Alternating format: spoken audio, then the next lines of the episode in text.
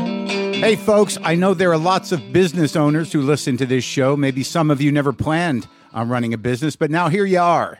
One thing you've always got to keep in mind is how much you're spending on your operating costs. That's one of the first things we had to keep in mind with WTF. And with things costing more today than they did when we started, you want to keep your expenses down. To reduce costs and headaches, be smart and use NetSuite by Oracle, bringing accounting, financial management, inventory, and HR into one platform and one source of truth. Reduce IT costs, cut the costs of maintaining multiple systems, improve efficiency by bringing all your major business processes into one platform, slashing manual tasks and errors. By popular demand, NetSuite has extended its one of a kind flexible financing program for a few more weeks. Head to netsuite.com slash WTF for more. That's netsuite, N E T S U I T E dot com slash WTF. Lock the gate!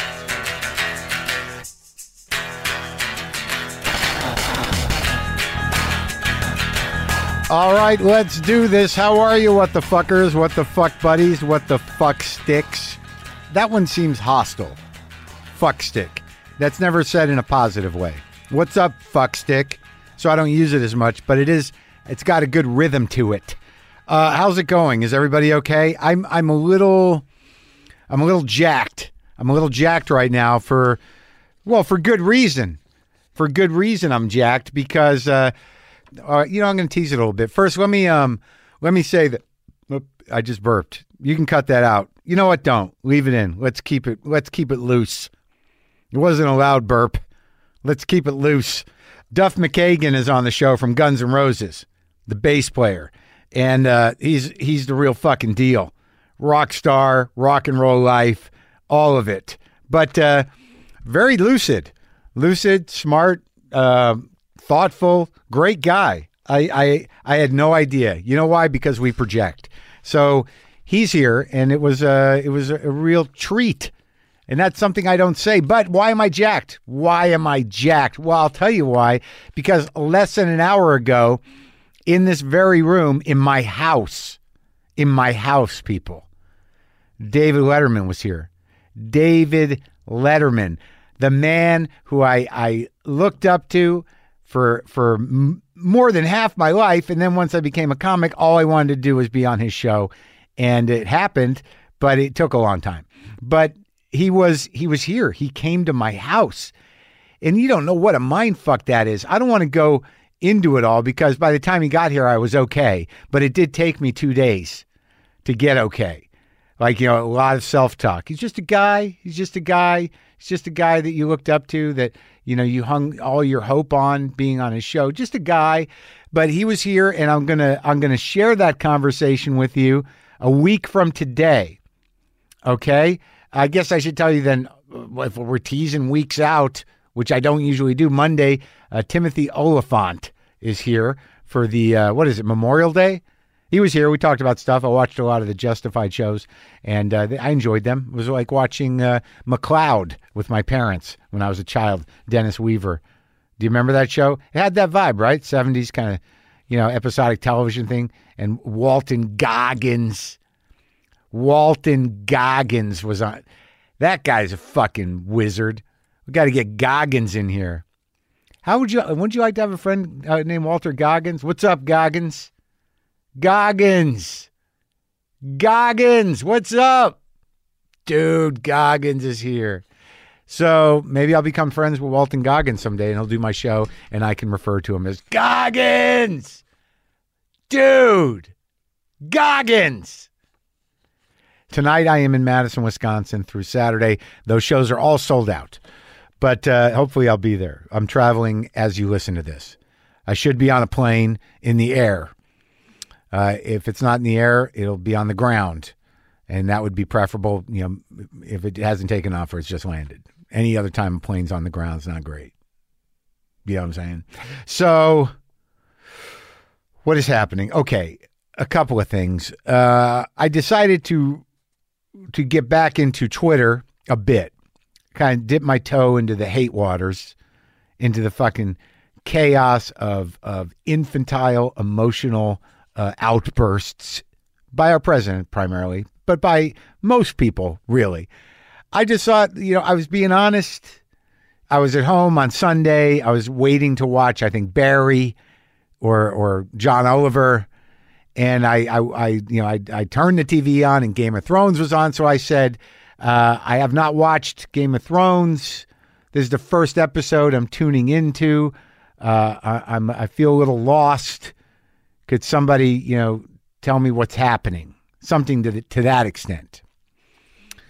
Now, is that funny? Yes. Is it snarky? Kinda. Is it condescending? I don't know. You know, it just it was. I, I was being honest, but you would think I would have said there was no God to people who all they think about is God, and I do think that there is a similarity in certain fans' minds about the importance of these fantasy movies. Again, not being condescending, feel free to be a fantasy nerd feel free to invest you know eight years of your life into a fucking you know bloodbath of armor and bullshit and castles and dragons again did that come off as condescending i know a lot of people liked it but i'd imagine after about a year in most of those people felt like they had to they were they were they it was almost like sort of like just just try our church you know you- i mean you know it's different than your church um, but I think you'll like our church. You know, there's a lot of exciting things that happen at our church, and uh, it's every Sunday, and um, you know, at, at you know at night, which is nice, and uh, and you can get lost and find solace from the real chaos with some ancient, fantastic dragon bullshit chaos. You know, just sort of refocus your emotions and sense of competition and relief and hope into Dragon Show. But it was surprising the the response. It was if I insulted someone's entire way of life is the way that fantasy nerds react. Yeah, a lot of like, oh, so edgy. I wasn't trying to be edgy or even be cool. Like, why do you assume? Aren't you the cool guys now if you're watching Game of Thrones? Isn't that the majority opinion? Watch Game of Thrones. So why am I all of a sudden? Why are you bullying me? The guy who is apparently out of the loop. The guy who doesn't know well enough to watch it. I maybe I'll watch it someday. I don't know, but uh, there was just it. di- It didn't happen, and it's one of those things that like if you miss the first year or two, you're not going to go back until you know you you have you know a broken leg, until you're bedridden, or you know you you have uh, the measles because dumb people don't vaccinate their children, and then you're like. Hey, I'm I'm covered with spots that are itchy, and I'm probably going to be bedridden for a while. I can't go outside. Maybe I'll watch that Game of Thrones thing. That should take my mind off this disease that no one should have. But because of stupid people, we have it again. But I don't want to think about that because that'll make me angry. Oh, look, a dragon. A dragon. All I'm saying is like, one of the reasons that I don't engage in Twitter anymore is because I'm a grown ass man for the most part. I do have emotional components that are quite infantile, but they are not infantile or expressed in the fantasy realm. So the the point is any conversation you can have on Twitter that that unfolds into some sort of argument over bullshit is completely fucking adolescent. It seems like the entire dialogue on the platform, if you if if it's engaged or you've upset some people, is going to be adolescent. And I don't I don't want to I don't need to communicate on on that level. After I I tweeted, I never watched Game of Thrones. Just tuning into the episode on now. I'm a little lost. What's happening? Because of the response I was getting from you know seemingly adolescent people who took offense to that. I wrote, Love when all the hate nerd babies bile cry when their sad heart holes get poked. Poetically sound, uh, but apparently that I think that's the one that really caused some trouble in the nerd verse. And I'm not going to apologize because it's like, it's nice. It's almost like a Bob Dylan lyric from a lost Bob Dylan song. I'm not tooting my own horn, but loving all the hating their babies, bile cry when their sad hard holes get poked. Holy fuck. I'm going to write a song. God damn it. So, couple emails. Uh, this one in the garage. This is a nice email. Mark, I wanted to write to tell you how great a record in the garage is. I have been spinning it on the reg, and I love it. I love the color of it. The price point was ace as well. $17 at Newberry Comics in Manchester, New Hampshire. I'll fess up and acknowledge that I bought it just for Margot Price and Jay Maskus, but I'm absolutely in love with the Karen Kilgareth song. It makes me laugh my ass off and feel slightly sad at the same time. I'd never heard of her. What a great voice. And man, what lyrics. The song that has the heaviest effect on me is Elephant by Jason Isbell. That fucker slays me. Every time I fire up a joint, I recall the line, quote, we burn these joints as effigies, unquote. It sticks with you. It really is a mind blower of a performance. It really triggers a profound sadness. I've never liked Melissa Etheridge, but what a great song and performance. It changed my opinion of her. It's really cool to get to hear you play with Dave Alvin. I love the casualness of it. I love the record and just wanted to share that with you. You need to advertise this a little more on your show uh, because it really is a treasure. You should make this the first volume in the series and release one each record store day. Keep up the good work. Sincerely, Reeb. Thank you, man. I'm glad that you liked it that much. I like it that much as well. Okay. Don't hold your breath. How am I not going to open that? But it was literal. Hiya, Mark. Just listen to you and Lisa Kudrow. So, regarding holding your breath, a clown teacher I've worked with, John Turner, said, quote, emotions released on the exhale, unquote. We can't cry or laugh when we're holding our breath. Have you not uh, have you not heard me laugh when I hold my breath? That's how I exhale sometimes. Um, breathing is vulnerable. Maybe holding our breath is trying to exert some control. Yeah. Especially when we're anxious. Yeah. Here's a funny thing when we hold our breath on stage, then the audience holds their breath too. Noted. They probably won't be aware of it, but even if they are, they won't know why. It's because of me. So if we breathe, they breathe, everyone relaxes. Okay, okay. Then come laughs. Oh, okay. Hey, didn't you talk about that in this episode too? It all comes back to breathing. Farts, Alan. I think you're right, Alan. I'm a breath holder, and it's because I don't, uh, yeah, I don't want to feel. And if I'm holding my breath, not only am I not feeling, but I think I'm invisible.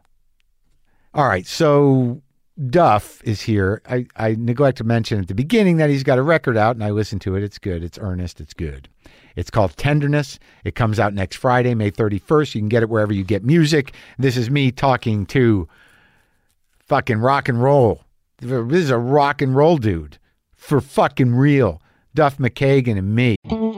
Sometimes I wish I paid more attention in school, or in some cases, any attention at all. There are probably a lot of things I could have gotten more out of, like literature, and now it's probably not in the cards to go back to school and study the classics. But luckily for us, there's a new podcast called The Foxed Page that dives deep into the best books of all time. This is basically like the best possible college English class, but more relaxed and fun. No pressure of grades or needing to prepare something to say in class. It's only the books you want to read and know about, presented by best-selling author Kimberly Ford. Everything from Cormac McCarthy to Madame Bovary, from classics like Frankenstein to modern hits like Lessons in Chemistry. I love Ireland, but I missed the boat on James Joyce. The Fox Page has a three-part series on Dubliners, and that's a pretty great starting point. Want to get the most out of what you read? The Fox Page is for you. Get it now wherever you get your podcasts.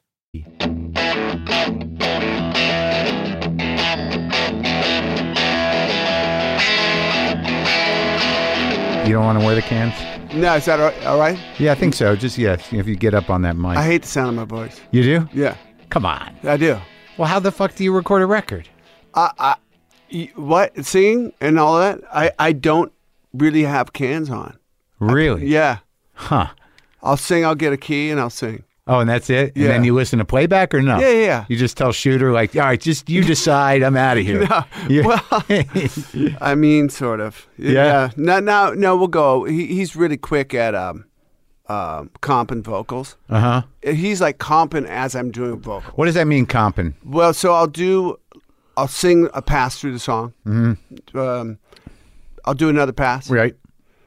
and maybe a third pass. Right. And he's already so he'll take a, a line from the first verse. He likes the first pass I did, and then he'll take a I second get line. it. From I the- get it. Yeah, so but he's, cutting it up. He's making notes. And he's, as we're going. that's smart. Yeah. So by the time I walk in the room, he- he's got it comped. Yeah. Yeah. I mean, I, I think, uh, you know, the, the, uh, the record, the new record, I, I, I don't generally, you know, these aren't really plug generated interviews, but you know, this is what you're out there talking about. And I listened to it and, uh, it, fe- it feels like, uh, you know, you, it feels like a record you had to make. Like, you know, that things were kind of working up inside of you. You're at an age now where you can process shit and write shit down and have some wisdom and some reflection. There are things bothering you, there are things that were painful in your life, and this is the record a grown up record. The record, you know, I, I really did, Mark. I, I've written two bo- Right. books. I, I, I was a columnist for the Seattle Weekly Yep. for five years. I, I wrote columns for Playboy and E ESPN, and, and I got used to articulating my thoughts Right. on the written word. Yeah. Uh, I found a voice. Yeah. And um, so on this two and a half year tour that, that Guns did, you know, it was amazing. The We were last one. This last tour we did, this huge tour we just did. Um, it was amazing that we were back together. Yeah. And there was this sense of ease in my life Yeah. because we had talked things out. You had, the, all of you. Yeah. And that's that's that was really important more than anything else. I Who was think. on the, gu- was Gilby on it? Who was on the guitar? It was Slash. Uh, and- no, Slash and and Axel. So Okay. the, the three of us are the ones who ended the thing. Um, Izzy had left Right. back in '91. Yeah. uh, Stephen um, Before? didn't yeah before Yeah. that. And so the last you know year and a half, two years of the Illusions tour in the Yeah. '90s, it was just the three of us. Yeah. And, um, so we- we ended it like that, and we got back together like that. And my point to that is there was there was a lot of kind of dirty water under the bridge between those that the the end and the new Uh-huh. Yeah. beginning, and we addressed those things as like grown up motherfuckers, Yeah. you know, and. Um, and it worked? and it worked. And so, also the point of that is, you know, I was at this sort of intellectual or uh, psychic Yeah. ease, and coinciding with this Yeah. ease, and and our band's back together. And Yeah. We're playing really amazingly huge shows everywhere You're you like go. playing country. It's like the, the entire country comes. Like, like in Estonia, it was kind of that. It was, you know, there was kind of shows that was was actually that. Um, but um, I am um, uh, I'm an astute guy. I've, Yeah. I've traveled since I was in punk rock bands. Yeah, You know, uh, yeah. 15 years old. Right. I left high school because I was touring. Yeah, you wanted to be a, you were in the rock life. Yeah. And I went to like alternative school where you didn't have to show up. And, Sure. And Kim from the Fastback, she was 18, and she was my high school counselor because she was 18. Yeah, right. And she would sign off on work I did while Oh, we were. So they didn't even know you dropped out for a year. No, I went to this alternative Right. school, Yeah. you know, which is Yeah. called Nova. It was like the hippies that started it. And, Yeah. Um, doesn't matter. Uh, my my point is, I've I've traveled a Right. lot, especially um, maybe since I got sober and um, kind of went through this this whole martial arts uh, thing that I did and Yeah. still do, and became self aware and Right. self responsible. Uh huh. Um, and then started writing columns where I became a kind of observationalist Yeah. you know, over Sure. time. I'm, Yep. I'm, I wasn't like checking people out. I wasn't like coming to your house and checking you out Right. and writing a column on it. it But wasn't looking like that. outside at the world and having some thoughts on it. Yes. Yeah. And inarguably, the two and a half years that we were on this tour Hmm. were some of the most interesting uh, political times, not just in America, but around the world. That the the in, enclosing uh, uh, authoritarianism. that that you and I have seen in our lifetime. Well, And- yeah, we didn't think we would, but it's, it seems to be uh, you know happening. Yeah, these are the things that we were raised in in school to to recognize as as as bad. and shouldn't happen again. Right. Yeah. We, we've seen, and the, the problem is I read so much history. Yeah. And I'm I'm an armchair historian. Right. I have been since I was 30. I read. So, in other words, you're freaked out. Mm. A little, I, I but no, I'm not. but you know the precedent. I know the precedent for sure, and there's there's many of them. Yeah. Even just in America, this Sure. this has happened before. Right. And and uh, But this is where you you were compelled to write the songs. so I wasn't compelled to write songs. Right. uh, uh, originally, I was right. I was going to maybe write my third book. Yeah. And it was going to be observations on, uh, uh, you know, Of my, the my world. travels. Right. Uh, um, Yeah. and getting out and talking to people. We play every third day Mm-hmm. because we- it's a huge stage and we're playing the stadiums, and one stage goes to the next city, and it takes two days to build this thing. So we play every third day. And how are you guys playing? Good.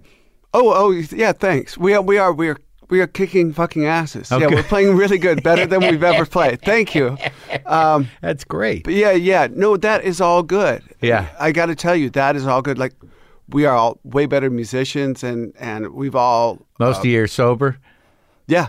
Yeah. Yeah, I, yeah. I talked to Slash. It was great. We had a, a great conversation. Oh, Slash is this. Yeah, I mean, he's sober and he's um uh all he does is, it's funny, you know, as you go along in your in your life as a Yeah. musician. Um, I think we're lucky. Maybe it's the time we came up. I don't know, but we we're so invested in our in our instruments and becoming better and um and I don't think that'll ever stop. I Sure. Think, uh, what I learned maybe from punk rock, you know, Yeah. early days of punk rock Yeah.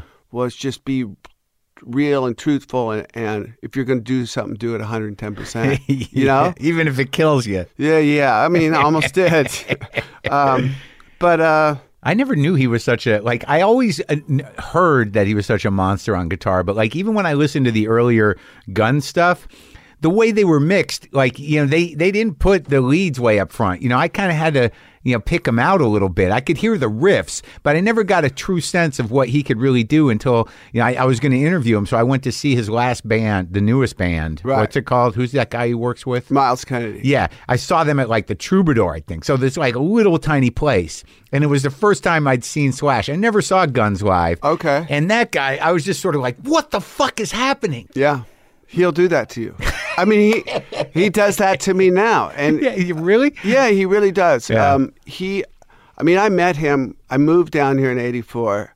He had an ad in, in the Recycler, right? This Right. guy named Slash. So I thought he was, Thought he was was like punk this rock? punk rock dude. Yeah. and it said Aerosmith, Alice Cooper, and Fear. Yeah. I'm like So, okay, okay, well, Fear I get, You know, yeah. the punkers at the, in '84 were looking. We were going to invent the new thing. Yeah. What was it going to be? Yeah. Um, but I went and met him at Cantor's, him and Steven Adler, and we went to his mom's Yeah. basement, Right. and he started playing acoustic guitar, and he played at 19 like he Yeah. does now. No. And I'd played with some really cool guitar players up Yeah. to that point. I'd been in a bunch of bands. Yeah. Never seen anything like this. He I'm just locks in, man. He loses himself. Just- Big- like, he lo- that he loses himself to a point sometimes on stage where I have to tap him because his eyes are closed. and I've had to do this for years, like come over and tap him on the like with my foot. time to get on with the song, man. oh, what? Yeah, yeah, yeah. But your point, like eh, being that you know you, you were going to all these different places in the world, and, And- you had and- three days, you know, so I to have get out in two the days, world. I have two days Yeah. off, and I, I'm a guy who who's always liked to get out Yeah. and see stuff, and Sure. I'll go to museums. and That's I'll, good. I'll go to. w- Depends on where we're at Sure. on the planet. I'll go to uh, do a tour of Normandy with a guide. You Yeah, know, yeah, or, oh, yeah, good or for I'll you. go to Auschwitz. But I, I get out, and I and when you get out, the thing is about that you you talk to people sure. and I go to cafes. Yeah. And, I, go- and in America, I go out and I'll do side trips in my bus. I'll go to Little Bighorn. I'll go to Thomas Jefferson's Monticello. I'll Oh, go yeah. to World War One Museum in Kansas City. You know, we're You not really even, make we're yourself not do even it. playing Kansas City, It's- Right. but it's on the way from Denver to Little Rock. Right, you know? man. Yeah. Let's stop there. That's great. Um, And you and- talk to people. and you talk to people. Yeah. And what I what I saw was in this two and a half years, I would watch news in America, right? And I would and I would get on Twitter and I'd get I was getting you know, I'd get freaked out. yeah. Getting freaked out. Every day. But Yeah, then- before before you get out of bed, you can get freaked you out. can get freaked out. And then I but Yeah. I go out and I would talk to then I would go places and I'm like I'm not seeing this divide that they're talking about because I'm I'm in the South and I'm in the places and I'm in Yeah, you're seeing quote people. unquote Right. red places Yeah. or blue places. Yeah, man. I'm like, this place isn't red. Yeah, yeah. Number one, it's not red. It's just a place It's- where the yeah, where humans they're- live and, yeah. and coincide and work together and Yeah. and do stuff. They and don't become monsters till they get online. pretty much. Yeah. But then when we go to like South America, let's say the next leg would be would go from uh, you know touring the states, go Yeah. from Texas down to South America. Brazil. yeah, Brazil, Argentina, we go everywhere. Yeah. um, Central America, Mexico, but you don't have the three news stations because there's nothing. You don't watch TV, and Yeah. I found myself really getting. I'd post something on Twitter like sound check, a picture, you know, and that, Sure. and I wouldn't look. Yeah. Um, and I never look at comments as it is, but I Yeah. would just stop looking at Twitter, and I noticed like in a one week, my, the quality of my life became so much better, and I started writing about that. Sure. I'm like, I wonder what that's what that is. You know, how much input I was doing like a self study of like Well, you know, input like- on media to my brain, and Well, yeah, man, because like you know, you you you are shattering your brain. I mean, you you're, you're dumping more information in there than you need, and you're having you know uh, an over uh, like too many human reactions to them. You're gonna have emotional reactions, so like a speedball. You know, every bit. You know, you, you're just dr- you're just kind of frying your fucking mind. Yeah. And then all of a sudden, I guess you find you're actually, you know, thinking and acting and and and feeling compulsive in, in at the same speed that you can get information. Yeah. Right. Yeah. So you know, so you're not, you know, like just hanging out at a cafe. You know, if you know, you probably have some withdrawals, sort of like you, you know, there's probably a couple of days when you're not on Twitter, going like, oh god, I got to check, or you know, Man, I didn't. I didn't have a withdrawal, and I kind of started thinking I'm a little long on the tooth to be checking Twitter. You know, I I think I'm, Yeah. I read too many books for this. I'm not. I'm not a an you know an intellectual or whatever. But it's funny how quick you will. I I had um coffee with my buddy in Seattle. It was Yeah. during one of the breaks of the tour. Yeah. and he's been through. If you knew this guy, he's my age. Yeah. he's been through. Nothing's been handed to him. Yeah. He was a he was a junkie and a Yeah. and a fuck up and all of this and and he got sober Yeah. and he started this uh, he- he working building houses, Yeah. pounding nails. Sure. And he built himself up to a point now where he owns the company. yeah, But n- nothing was handed to him. But Sure. Mm. we're having coffee. If you knew this guy's past, and we're in Seattle. Yeah. Right. Right. And we're having coffee and we're talking about some political stuff and, and labels. Yeah. You know, when, when, I mean, that lefties. Yeah, and right. Elites. Yeah, and, yeah. and and he goes, Duff, you know, you and I, we're the elites they're talking about. I'm like, what do you mean? Yeah. I don't know my story. Nobody handed me anything. yeah, He goes, no, no, no, it doesn't matter. yeah, You, Hollywood. you make you, Yeah. you make over hundred grand a year, two hundred grand a year. yeah, Uh, you live on the West Coast. Dude. Yeah, you live in L.A. and Seattle. Yeah. You're one of the elites. I am. He goes, Yeah. I'm one of the elites. I own a company. Right. I live in Seattle, and Yeah. we're it's just how quickly label people or label people a redneck or a That's lefty right, or yeah, extreme yeah. right or and like Some woman wrote a book about that. About Is that right? The, the, just recently, I saw her interviewed on Bill Maher show. The boxing in through labeling. You know what? You know how it degrades. You know the nature of the person and and the, and a culture, or you know, once you start naming people, it immediately puts them in a box and denies other you know identification. yeah.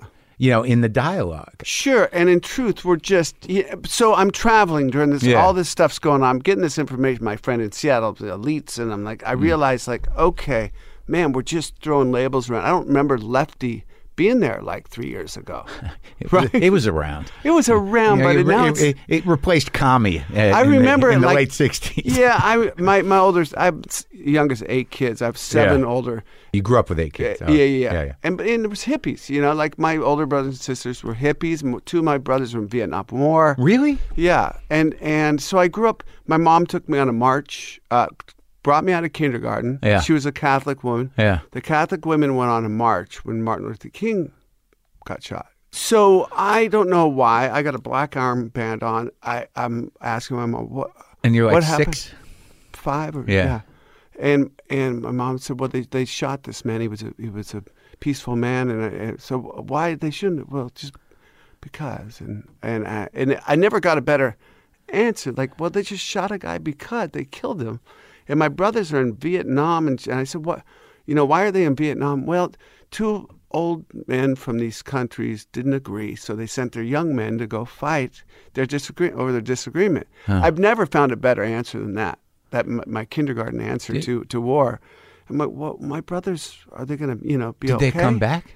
They both came back. Yeah. and yeah, how yeah. were they? My brother Mark, who just passed, he um he never talked about it from from the time he was a little withdrawn for sure. Uh-huh. Um, from You remember him before and after? I don't remember him before, Uh-huh. but he was very withdrawn.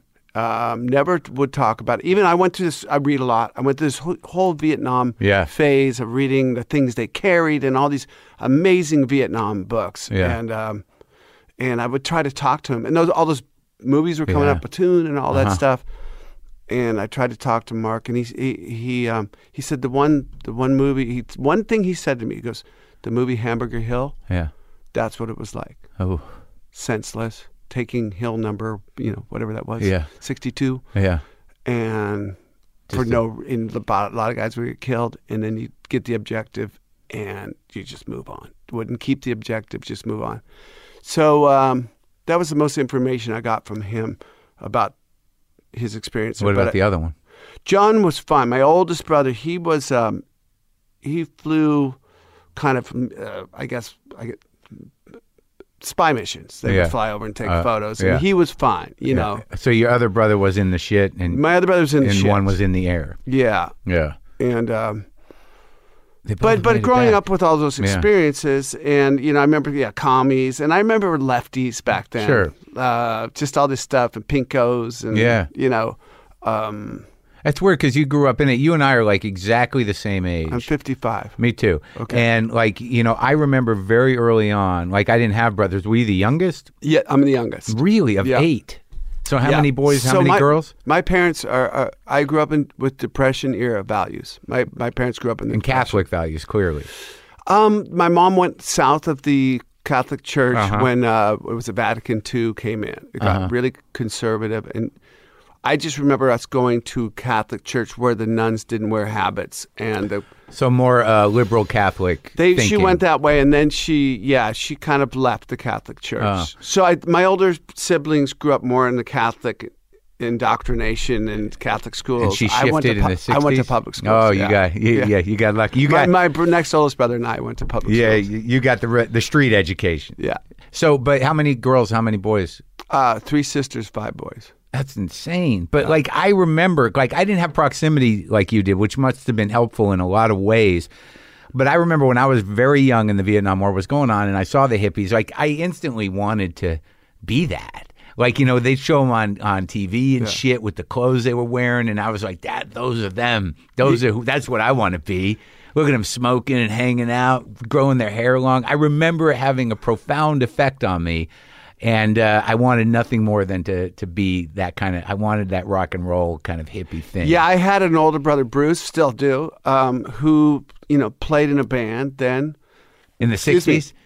in the '60s, and the Sonics were a big thing in Seattle. I, yeah, I have their. I have a reissue of one of their records. I think Jack White reissued some Sonics record. I mean, it's classic garage. Yeah, yeah, Rock. Uh, sure. So they were around. They they were we had the Sonics record. It was a Dayglow Orange. Yeah. And I was being a little kid, that's the record you want to put on. It's Dayglow Orange. Yeah, it's cool And they had looking. a song called The Witch. You know, I thought it was about a real witch like Yeah. on a broom. Yeah. Um but uh I Then guess did, did you make your? uh, Isn't your new record coming out in Dayglow something, or is it gold or? What, there's no Dayglow. Oh, there's a yellow and, and red vinyl. Oh, okay. Yeah, yeah, yeah, right. Could have went with Dayglow. Just a little nostalgia. Yeah, maybe. I guess. So you had that music in the house when you were very young. Like you had all this influence. Yeah. You had brothers with record collections, and you had you know like uh, you know long hair and weed and stuff, and There you was saw weed, all that shit. A lot of weed. Yeah, I, I smoked my first weed when I, it's funny because I have girls who are 18 and 21 now, and raising them up Yeah. too. I smoked weed in the fourth grade, and I'm looking at my girls in the fourth grade. I'm like, that's really really young. Um, Eighteen and twenty one. So, so they they never knew you fucked up. nope. Wow, good for you. But there's plenty of YouTube. You know, I I, I, uh, I had they, to. can, they can find it. They Yeah, gotta I had do to a have- search on Duff fucked up, and they can see. Yeah, fuck. P- Probably. Yeah, I've never done that because I don't want to. Uh, but they, they know my story because I've told them my story. Sure. And I've told them, look, guys, you have like half of my genes in you. yeah. and we got to be careful. You got it. You got it genetically. You think Y- it goes back? Your old man, and, and where? Where's the alcoholism? Where's the? It's kind of e- everywhere in in um in, in my my family, yeah. my my mom's brother's family. He yeah, Uh-huh. Yeah. he got sober. He was a doctor. My mom's brother. Yeah. He was the one who um, that they put all the family resources into. Yeah, yeah, in sure. the Oh, yeah, yeah. 40s. We got one. Let's Yeah. make. Yeah, let's go. We're gonna deliver this one all either the way gonna be through. a priest or a doctor. Yeah. and let's go. And um, so there was yeah, he got alcoholism sober. for So- sure. So, you knew sober alcoholics. Co- You knew that there was people in your family that no longer drank because it was bad for them. Those are the ones you hid from. Yeah. you didn't want to hear it. You didn't want to hear it. Oh no, you don't want to be judged. But um, Do you do you just do it with, with uh, your own system, or you do the thing? I I I got sober. Because I got I'm coming up on twenty, and I do the thing. You, You know, do I- the thing. Yeah. I I I like the thing, Yeah. and I have a lot of friends, and I, I like going to those Yeah. fellowship Yeah. Uh, um, uh, groupings. Yeah. Um, Secret meetings. Secret, society. It's a secret society. Yeah, yeah. We have a handshake. and Sure. all of that. handshake. We got uh, things that we do together. we wear hats. Yeah, we really. Where's that one? I want to go to the hat meeting. Um, but I got sober in a, in a really, uh, for me, it was profound. It had to be because uh, um, my my body took a left turn at 30 and my pancreas burst. And, Whoa, let's work up to that. Like, was it- like, let's go back to uh, to the Sonics record and your brothers from Vietnam and the records in the house because we were So- Mm-hmm. downstairs talking about records and you said you had a relationship with a record player. I had a relationship. Well, we had a, man, we had a reel to reel. Yeah. Was, it was a while before we got the uh, Technics or Techniques sure, yeah, turntable. yeah. Did Yeah, I like, like a TAC reel to reel. We had a reel to reel. My brother brought back from Vietnam Right. receiver and speakers. Uh-huh. And just when FM radio started. Yeah, right? And we had reel to reel. So we had James Gang, yeah. Sly and the Family Stone, Uh, On reel to reel, reel to reel. I knew how, boxes. I knew how to do all that Yeah. stuff. had the little leader on it, and if you needed to make a new one, you could you know Yeah. tape it on there. Yeah. James Gang, man, Joe Walsh. Really cool record Yeah. uh, tapes. And then we got, and then there was FM radio in Seattle. They would just play. I think they would just play records. You know, The at whole first. side, yeah, yeah. Um, and so there was a lot of you know there was stuff I didn't like because I'm a little kid, right? Mm-hmm. So you your tastes go to more Sly and the Family Stone, like wow, there's a lot That's going fun. on. Yeah, there. yeah. There's a lot- all these voices. Yeah. Or Sergeant Pepper's because Sure. of the cover Yeah. of the record. Great cover. And uh, but you know Bob Dylan or, or um, Iron Butterfly, I just like was too like Dylan as a little kid. It was like it's just this Heavy. guy Yeah. talking over and Yeah. over again. I, I was like I can't do that. But you had a lot in the house, and you had a lot going on, and you had uh, you know like siblings who were actually you know engaged in you know what was happening in the world, and a mother who was engaged in what Yeah. was happening in the world, and you saw it from an early age. So it's like it makes sense that you know you you're kind of compelled now you're, or in the last decade or two whenever to to sort of uh, go out into the world and educate yourself and you know and see what's up because like there is a you know a sentiment on this record of of you know you know wanting social change observing you know how we're you know losing our grasp of you know what's good Yeah, and, and uh, I, I think, you know, the, the I'm not to sound like a, um, I'll just say it. yeah Um, the America that I know, and I'll just talk about America because I'm American, Yeah. right? I, I could talk about other countries, Yeah. but it's way more observational and and uh, been. But I've traveled to these countries Mm-hmm. a lot in the last 30 something years. Again, over. Yeah. I mean, you know, Germany before the wall went down. I've been there. You Yeah. know, after when the wall was going down, after it went down. Touring. I, I touring. Yeah. I could tell you a lot about what I observed. there, Yeah. But I'm not German. right Uh, as an American, we grew up with eight kids. My dad was a fireman. You do the math, how much money we had, right? so He's we a had fireman, to feed. huh? Yeah. We had to feed all these kids, wow right? And- everyone's and wearing each other's clothes That's it. yeah And uh, big bags of Cheerios. And Right. you don't know any better. Who cares? yeah, you know, yeah. If you're eating breakfast you're eating breakfast, man. it's Cheerios every day, but um, that- you you just assume that's what everybody else Sure, has man. too. Yeah, until some guy you go to your friend's house for breakfast, and you're like, "What's this?" Well, it was like in middle school. Uh, uh, man, I could tell you so many interesting things. I, I- as an adult, I Yeah. can look back and go, that was so interesting. Uh, I started public school the year that we started integration and busing in Uh-huh. Oh, really? Seattle. Yeah, my family is is mixed. My oldest sister, Carol, married a black man in 1962. Uh huh. It was not, you know, that was Heavy. It was uh, illegal in some states, in a lot of states, because my oldest two nephews and niece are mixed, Yeah. and they're about my age. Right. right. Anyhow, so there was a kid on our block who was a Caucasian kid, but he had white blotches on his skin. It was a pigment thing, so I Yeah. thought there was just like. And then there was a, a fel- Filipino family that Yeah. lived across the street Sure. so there was uh, you know people that that and there was, there was polka dotted kids Yeah. and there was you know mixed kids That was one of the that was one of the races you thought the polka dotted kids. You know, it was going You just think white it- with white swatches. we all played together Yeah, right right. and uh, so it, you know it's it's definitely a learned behavior to be you know have something against somebody with a different color Sure. for sure Yeah. because we just played together and Yeah, there's an innocent questioning, like you know, what's that? How come you're different? But not like you know, fuck you, you're different. no, it Yeah. would last maybe about And thirty yeah, seconds, yeah. and then you move on because you got to pick teams for for uh, yeah, you know you got to run around. Yeah, throwing dirt clods at each other, Yeah. right? Um, so, an interesting way to grow up. I, I don't think Seattle really there wasn't a that that I knew of a, a racist. There was the Central District, the CD we called it. Where'd And, you uh, grow up? And the Central District Yeah. was where, you know, it was African American. Yeah, my, my ex wife, my first ex wife, grew up in Seattle, and her dad was is married to a uh, African American woman, and she kind of grew up In the city? Eh, Yeah, in yeah, I- eh, yeah, I think so. I'm not sure which part, but she she wrote a, a book about it about uh, Oh. growing up.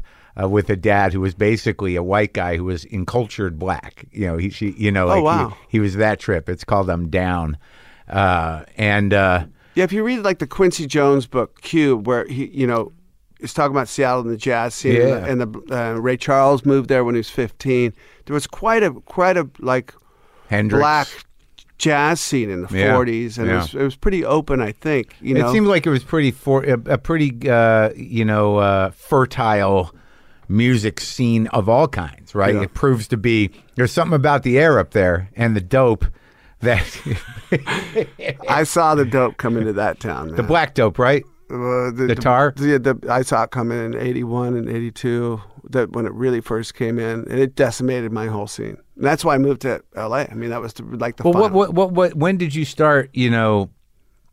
Um, you know, playing out when you know what? How did so you saw the creation of what became the grunge scene? But you know, as a kid, you knew the Sonics were there. But like all throughout your childhood, there you know there was music, rock music happening in Seattle. So when did you become part of the scene that was evolving? okay, because I'm a, from a family of eight kids. Yeah, you want you got nothing of your own. Right. So you might have like this baseball bat is mine. Right. Right. Yeah. And that's it's mine. It's Yeah. not ours. It's Yeah. mine. yeah, And uh, I saw punk rock flyers on Yeah. telephone poles, the Yeah. mentors and the lewd and DOA. yeah, And I just started kind of, my brother, older brother, showed me three chords on a guitar. yeah, I started playing bass. There was a drum kit next door at the neighbors. I would play that. It Yeah. was made you know made to uh, keep time. yeah. you know, how, with how old are you? fifth grade, Yeah, sixth grade. Yeah. when I'm keeping time and I'm Right. playing. You play these three chords and don't don't fuck up. You know, And- and, and- play. Uh, t- today is your birthday on the. Na, na, na, na, na, na, na. Okay, Yeah. well, that's the what I realized later. That's the major blues scale. sure. Yeah, I You didn't got your have to learn much pentatonic more and- than that. Yeah, three chords, a pentatonic scale, and keep time. and there's You're the set. notes in there. And if you, um, I didn't learn much more than that until I started taking bass lessons in my 40s. didn't need to, you know. It's all ear, and, Yeah. and and so anyhow, I see these punk rock posters, and I'm like, that's something that could be my own. And I was so intrigued by it, Yeah. and I saw there was a kid uh, with a pink mohawk that would walk through a neighborhood. And Yeah. finally, I, I talked to him. And he's like, hey, uh, I'm starting a band, man. You want to play in my band? Yeah. And, uh, and I was 13. Yeah. And my buddy, Andy, my best friend, like he, him and I, he played drums and Yeah. I, I played bass if that's what it took. I got a Gibson EBO to this guy. I had a paper route. I bought it for 125 bucks. I'm sure it was hot. Yeah. Uh, but it was 125 bucks I could save up from my paper route. Got that bass. Put a you know. Uh, eventually, I put a black flag sticker. I don't know what happened to this bass, by the way. Anybody out there listening sees this bass? I lost it in like '85.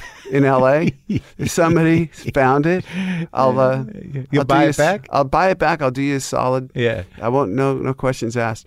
Gibson EBO. Um, anyhow, we started this band um, called The Veins, and all I knew what to do was like you write a song, whatever that meant. Right. And uh, I wasn't good enough to write a song like The Witch. I mean, that's like a real song. Sonic's Like, tunes. so we would just the, the Sonic song or, or a Beatles song. So you would just write.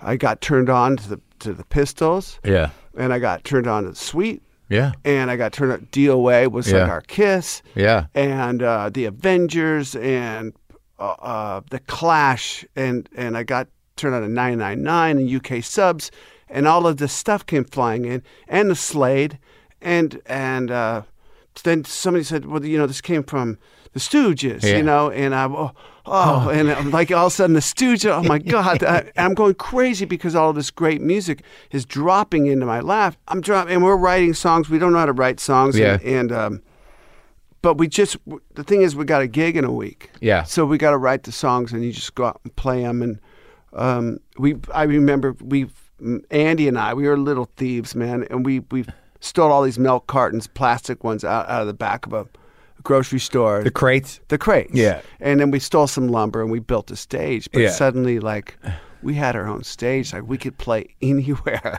you know what i mean um, Yeah. and Sure. so you would rent Yeah. these. Uh, we had it in like two pieces. This dumb stage, and- Yeah. and uh, we we'd rent like union halls. and Right. you'd have to put on a, a front. punk show. yeah, it was Yeah. like you'd have to call a dance. You'd have to hire a off-duty cop Uh huh. um, for like thirty bucks, I think. So it was a dollar to get in, Yeah. so you just had to make enough money to pay for the place and the cop. Yeah. And uh, you know, sometimes you charge two dollars, Yeah. Yeah. Yeah. Yeah. but And you're selling tickets.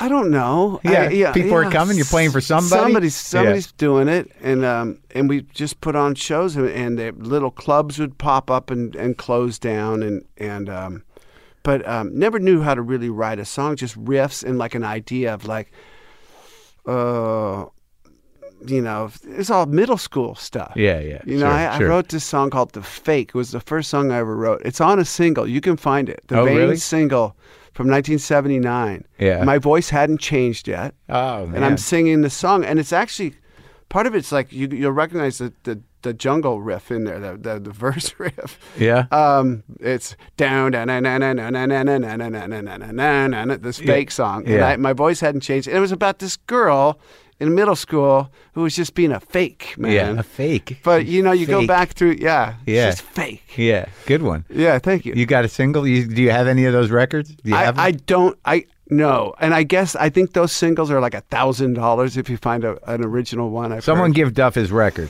and then and then kind of matriculating through the, the punk rock scene and realizing, wow, you go see a lot of other bands. Yeah. you go see every band that came. It's like a through town. community, Yeah, and Yeah. it was about a hundred of us. right? And then people would come into town, and you'd have to find out from somebody because the punk scene was all about like you know people hearing things and you know where like small- record store. Yeah. Oh, Our- yeah. oh, our record store. No. Yeah, yeah. Uh, but Scott McCoy, who went on to play in the Young Fresh Fellows and REM, was our record store guy, and he would he worked at the counter and he knew all the stuff. And you could look at magazines, NME, you know, Yeah, and uh, sure. New York. What was it? New, the, New York the Rocker, right? yeah. and then Punk magazine Yeah, came Punk, out. yeah. And I think the first zine may, may have been Maximum Rock and Roll. There was there was Flipside and and Slash. yeah. Uh, but we were open to everything. You know, ACDC at first was like a punk rock band. It was No accepted doubt. first in Yeah. punk rock. Oh yeah. And they went and opened for they played the Coliseum in Seattle, which is now the Key Arena. They opened it was ACDC, Mm. Cheap Trick, and Kiss. I saw ACDC with Journey. There you go. Yeah. Yeah, and I was there to see Journey. Okay.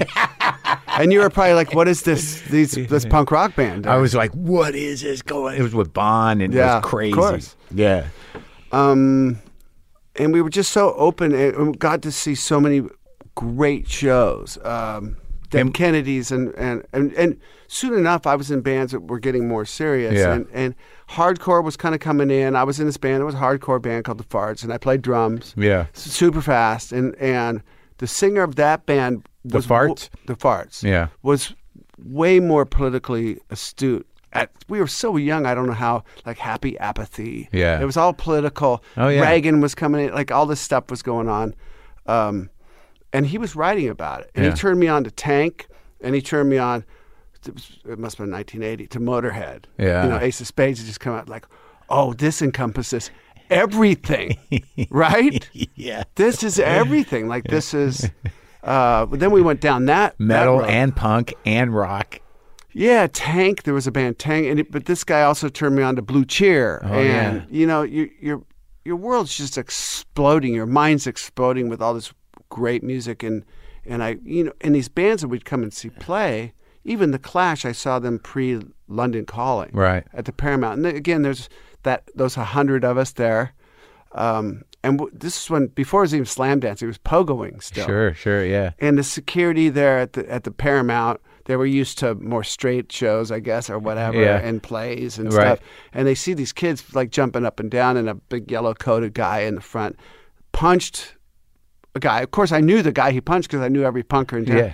Broke his nose What the Oh. fuck? during the Clash show because they thought we were fighting. I guess. Yeah.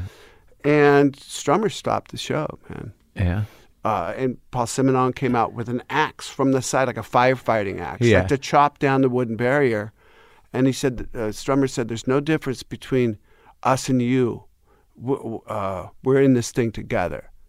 And, y- you know, he dressed down the security like, we're in this, we're human beings, you know? This guy's just dancing, and he broke his nose, and, you know, and Wow. stopped the show and I realized like man these guys are so exotic this is the clash Yeah. they're singing about London's burning I have no idea what that means you know Yeah. but but he stopped the show to say that we're all in this together that there's no difference between them and us And that stuck with you.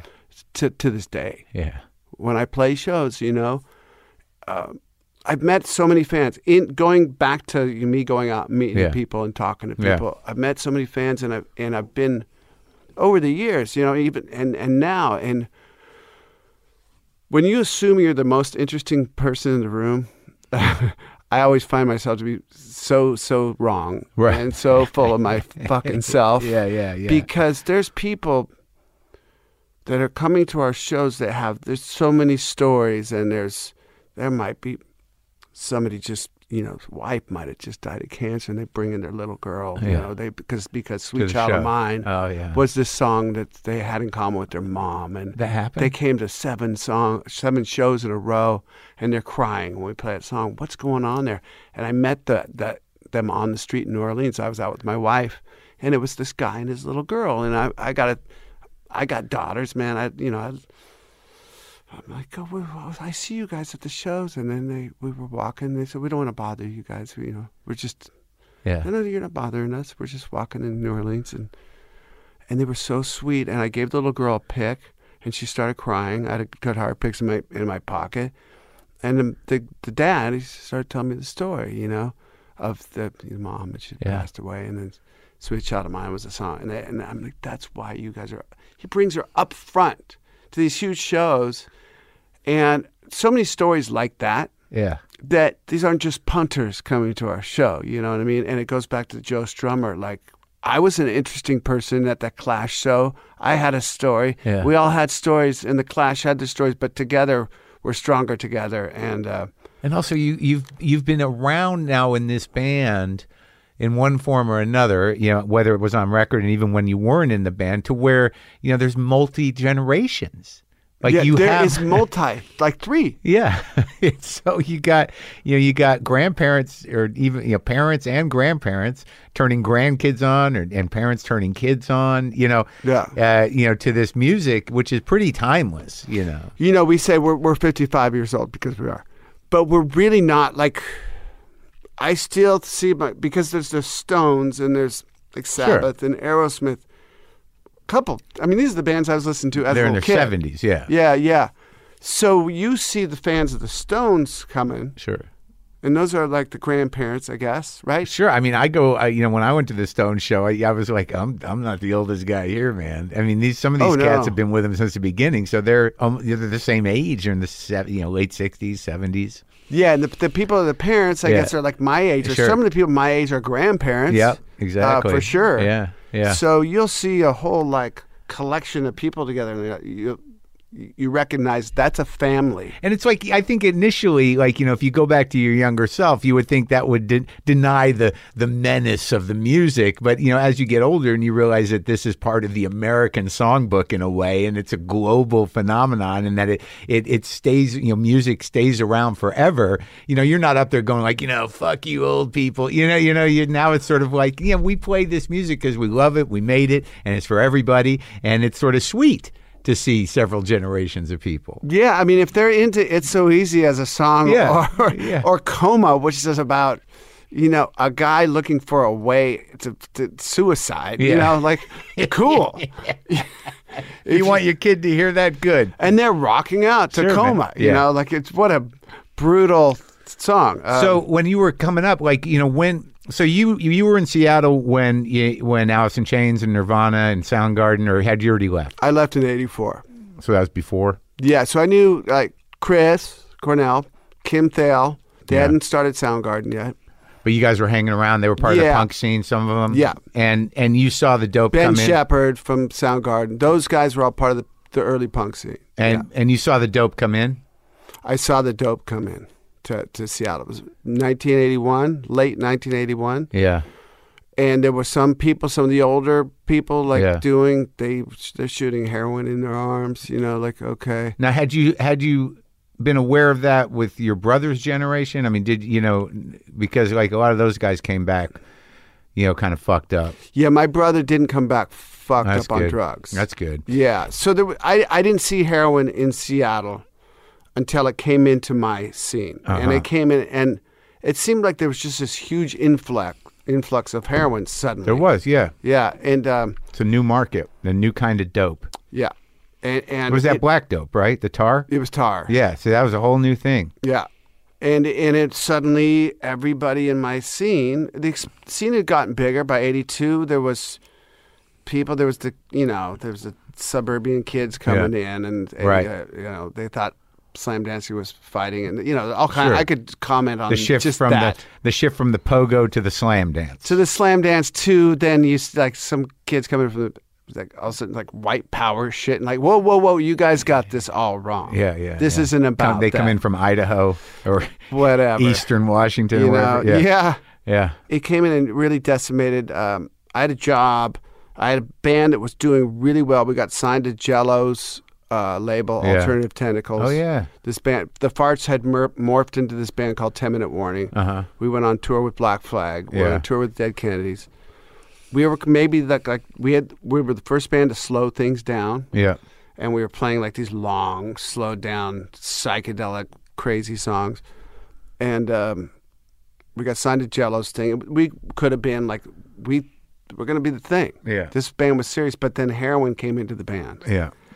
just decimated this band. We just got, oh man, our band, not our band. And uh, my roommate I lived with, he got strung out. Who was my? These are all all my friends are my best friends. And you just see since them we were- turn into those zombies. yeah, and then my, it happened to my my girlfriend, Yeah. and just seemingly everyone around me. And uh, that by this time I'm 19. And you didn't get you didn't get No. involved with it then? No, I was drink. I did, ev- dude. I did so many drugs by the time I was 16 Yeah. that I went straight edge for a year and a half. Yeah. Like I'd done Quaaludes, uh, Valium, uh, uh, cocaine, Acid? uh, uh, acid. Yes, man, we could walk home from school and pick mushrooms.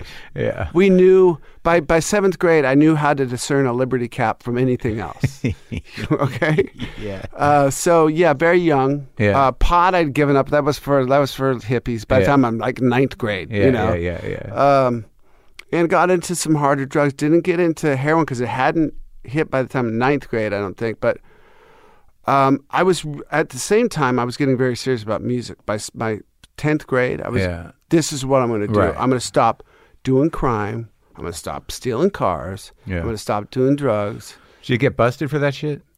Um, my friend got busted Yeah. for a Grand Theft Auto. Yeah. My best friend. It's a high speed chase. Oh shit. And that's when I was like, okay, that's done. we're done. Um, You weren't in the car that night. I was not. Yeah, no, lucky. no, uh, lucky. I had gotten arrested in the eighth grade for you know throwing rocks at a cop car, blah Yeah. blah blah. But uh, that was about as That's good. drastic as it went. So all this dope comes in. You see people dying. People died. Yeah. Yeah. And, and that's when you decide to leave. people oh man up man people like there was a drug house all my friends their house turned into a drug house where you go get Yeah. uh, score and uh, like a mexican gang came in tied them all up had machine guns masks like uh, one of the girls got sexually molested they pistol whipped a guy like it was getting very very serious Yeah. where's the dope where's the money beating the fuck out of the guy you know like Yeah. this kind of dark stuff started Yeah. happening all over the place In the in mid '80s. it's 83 Yeah. 83 and i'm playing music my band signed to the jello's label my band's falling apart my Yeah. friend comes to me who's a junk and he says man if you don't get out now like you're our hope you know Oh, he- you're our hope He knew he was lost. Yeah, and he and he's still alive, that guy, but he still is lost. But I, I'll never uh, uh, can't thank him enough for like pulling me aside and going, "You got to something." You Yeah, gotta- that- I happened to me that one time. The drug dealer told me I gotta get out of town, and I was like, "Okay, if you're telling me that, right. yeah, Yeah. yeah. Yeah. So uh, so in '84, so I had a job. I, I worked at this bakery. Um, being a baker's hard work, but I knew how to. By this, but I worked there a year and a half. By Yeah. the end of that, I was a, I was an actual pastry chef. I started as dishwasher, ended as a pastry chef. so you can cook a cake." I could cook. I could bake anything. Yeah. Man. As a pastry chef, yeah, like everything from sourdough. Do you bread still to- do it? I don't. My wife. I mean, once in a while, I'll make like, but I, it's been so long. Like I'll Right. fuck it up. I'll make. I'll try to make this, this lattice topped. Yeah. You know, raspberry tort with you know, yeah, and it looks awful. you're, you're a little and- out of shape with the Yeah, I'm out of. You, that's a thing with where the, re- you're out of you're, repetition. you're out of pie shape. I'm out of pie shape. Yeah. Man. But my wife, of course, like this is the best thing I've ever seen. Yeah. You're the best baker. no, I'm not. Not anymore. That was like 40 years ago. Um, but thank you, honey. so you got that skill when you go to Los Angeles. Is that Uh, So what- I have a resume. I had 360 bucks. No, but by the time I'm 19, I toured in punk rock tours and done Yeah. stuff, a lot of West Coast stuff. So I have 360 bucks. I have my, I sell my drum kit, which is a piece of shit. I sell it for like 100 bucks. I had what I'd saved up, which was like 200 and yeah, fifteen dollars, and I had my three hundred dollar car, and um, I put a guitar amp, bass amp. I had a bass and a guitar, and I headed south. yeah, And uh, little I know the guitar that I had gotten in Seattle that I had traded for. It was stolen from L.A. five years prior from a guitar store in the Valley. Get outta So I come down. I finally get an, app- I get a job right away. Yeah. Because I have a resume. I g- I th- think Northridge is um is L.A. yeah. When you've been driving 24 hours, Right. You see all those lights. Okay, I'm in here in L.A. Forgetting where the Cathay de Grand is. Uh, Cathay, uh, uh, Hollywood's further. Yeah, yeah, But I was just done. I'm like done driving. I need a good job now. Yeah. So I got a job at Black Angus in Northridge. yeah, I had a resume. They could they were hiring right away yeah, for a uh, um for a cook yeah.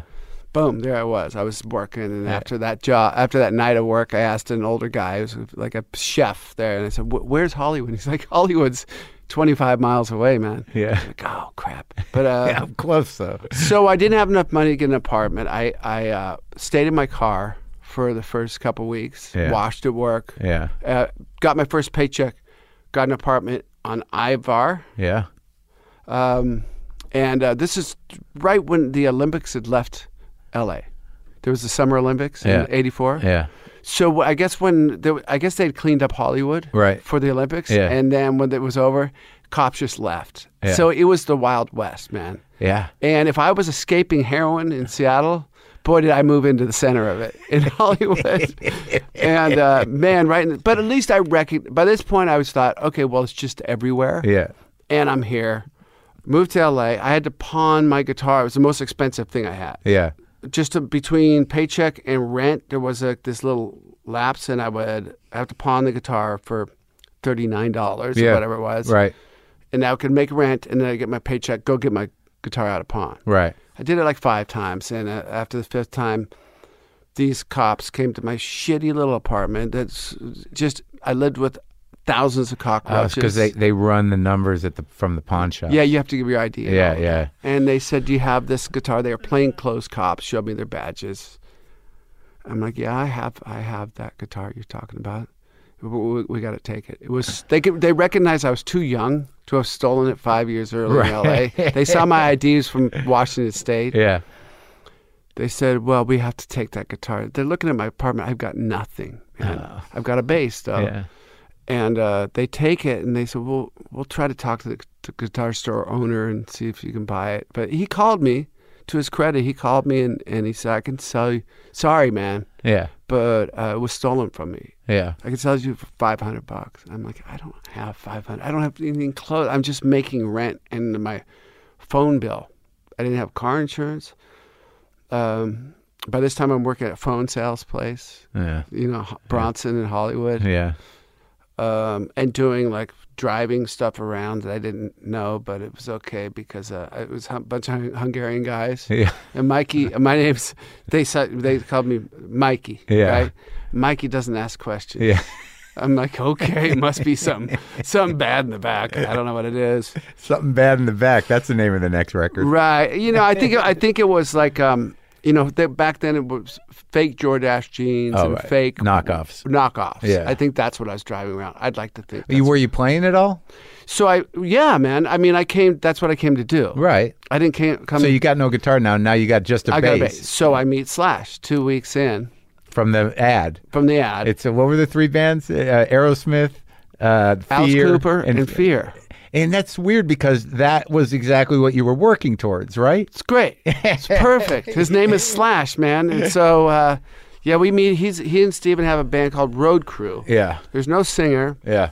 but at least there was a chance for me to play with Slash and Steven. And Slash was this, you know, I recognize him as like this, Something. This kid is like Yeah, this yeah. guy is like from The Golden Child. Yeah. "Hey, what is the deal? And his mom was really nice to me. No, knew like I was down there by myself, and she would she would call and check up on me, and like you know, you can always come over if you're hungry or something. Very sweet. I felt like I had like a, a home. And Yeah. Steven Adler was the sweetest guy. Izzy moved across the street from me sometime in there the next in that first couple. Just by months. coincidence, Stradlin did. Yeah. Yeah, yeah. And um, uh, I see this Johnny Thunders looking guy at the phone booth. Yeah. No, doing what I know is a drug deal for Right. sure. Yeah. Yeah. And uh, anyhow, I talked to him afterwards. He's like, man, uh, we kind of recognize recognize each other as kind of like, Kindred spirits. yeah, yeah, Yeah, it's, yeah. Um, 84. You got to realize 84. So dis- disciples of, of punk rock and and Johnny Thunders Yeah. and, and Steve Jones's guitar playing. Right. Let, let's be honest. That's Yeah. that's what it is. Um, and so Izzy said, I am me and uh, my friend are starting this band. You know, uh, you play bass, and um, it was Guns N' Roses. It was Axel. His Yeah. friend was Axel, and Right. I Slash had taken me to see L.A. Guns when Axel was in L.A. Guns, Uh huh. right, '84. That must have been something. But I see this guy get up, and I'd seen Rollins like the first when he first got in Black Flag. My first gig was opening for Black Flag with Ron Reyes as a singer, Right. right before Rollins, Yeah. and then Des Cadena came through as a singer, and then Des went to guitar, and Rollins, this guy who I'd read, he'd written a couple things in Mac, Maximum Rock and Roll. I Right. knew he was from DC, from Yeah. SOA, or Right. He was this really kind of hardcore dude Yeah. like he was writing columns and Yeah. this guy was serious and he's going to be in black flag that's a thing Yeah. and he's ready for it and so my band 10 minute warning the band on we did like four shows or five shows with black flag with henry Yeah. his first time in, and he was so intense, man. And like even a sound check, uh, I like him just getting ready. I would would stay fifty feet away from him. Yeah. The g- it was like he looked like a time bomb. And he's about like to go off. twenty, right? How old was he? I don't know. Yeah, maybe he was 20, but he was like hardcore, man. The, and we, the way he approached a show, man, it was it was all it was uh, everything, Very focused in charisma, everything. and that's what he felt that when he saw Axel for the first time. so when I, s- I see this guy come out and he fucking he's the way he's singing, I'd never heard anybody sing like that. Yeah. You know, I just met Slash, who's this guitar player like from Mars, yeah. and I see this singer and he's really serious, man. Yeah. and something pissed him off, and he fucking breaks a fucking glass on stage.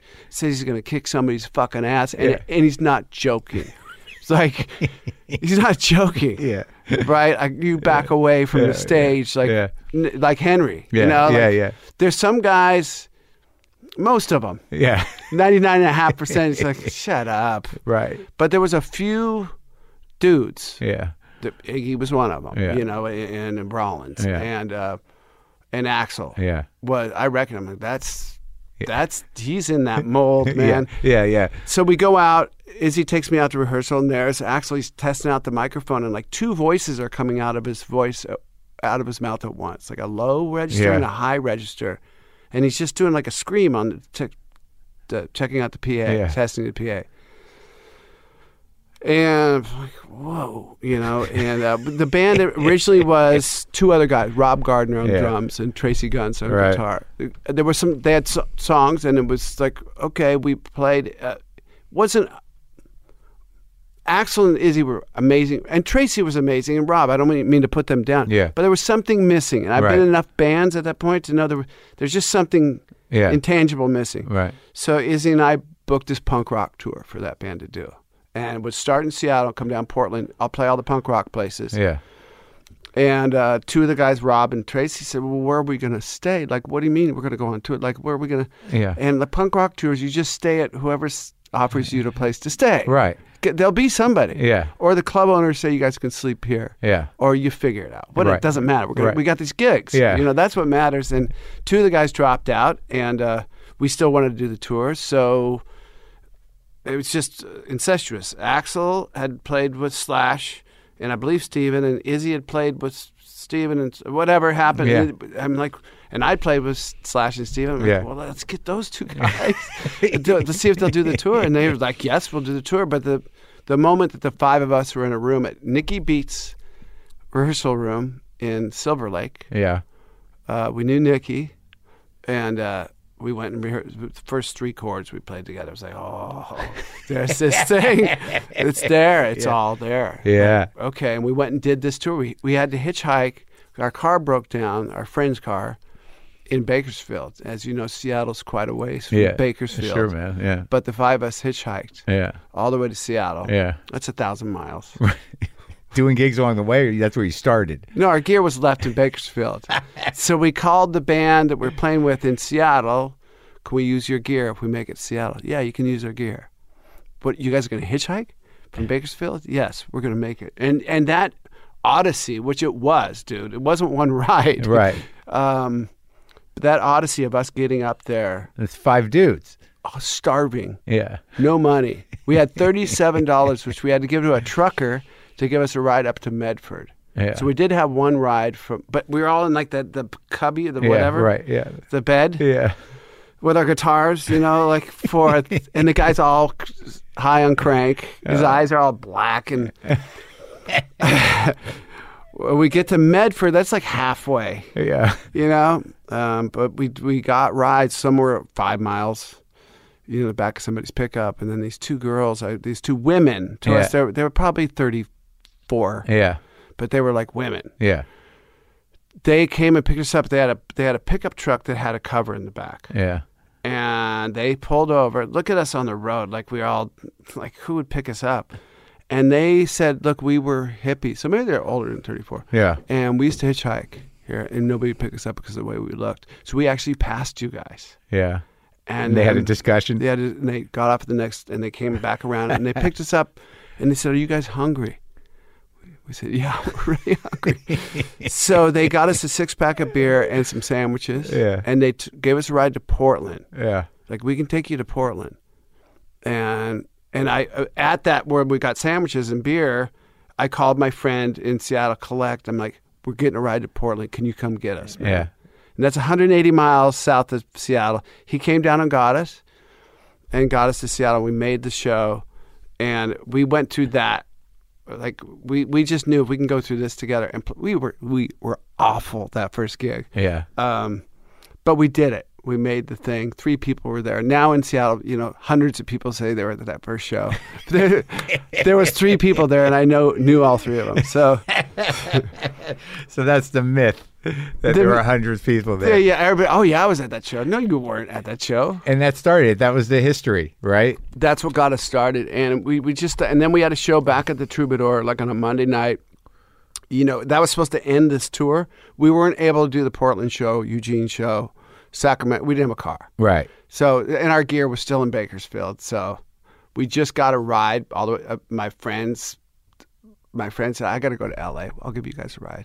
So, but you guys bonded, and you knew that you know you guys could do it.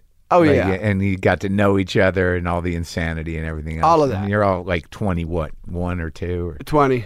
twenty, Yeah, and then you go back and you just lean into it. we leaned into it hard. Yeah. Yeah, we got a little place to rehearse and live. Um, had no bathroom. It was behind where Guitar Center is uh, Yeah. on Sunset. Yeah. there was an alley and a these little like storage rooms, Yeah. and we took one of those. And yeah, we that's perfect. We leaned into it. And then, like you know, I get it, then it becomes history. Like Appetite comes in out in what eighty seven, and uh, Adler craps out. But it Not was- right away, you know. Yeah, um, there was a lot of drugs. I mean, I was telling you, I saw this documentary last night about a guy, this famous kind of Hollywood guy. It reminded me of this is pre-AIDS Hollywood. kinda. It, Right. was around. I it would uh, mean, okay. So I wor- 81, it's the- sorta- the bakery I worked at in Seattle. It was all gay men. Yeah. So I remember when it first came in the bathtub thing and all of that, Yeah. right?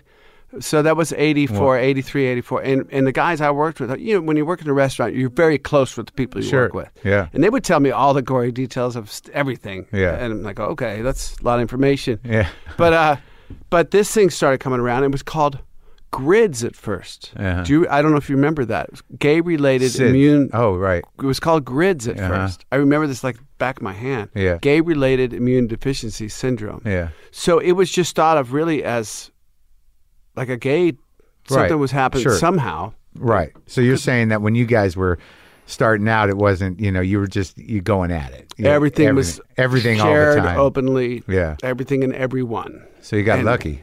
Yeah, I got lucky. And, and there was just a lot of drugs and and and we all fell victim to it for sure. Um, You got strung out. later. Oh yeah. Uh, Cuz I was still like Just boozy. I was boozy, just boozy, and I wasn't even that fucked up, like through the appetite thing and all that. I drank probably more than the, the-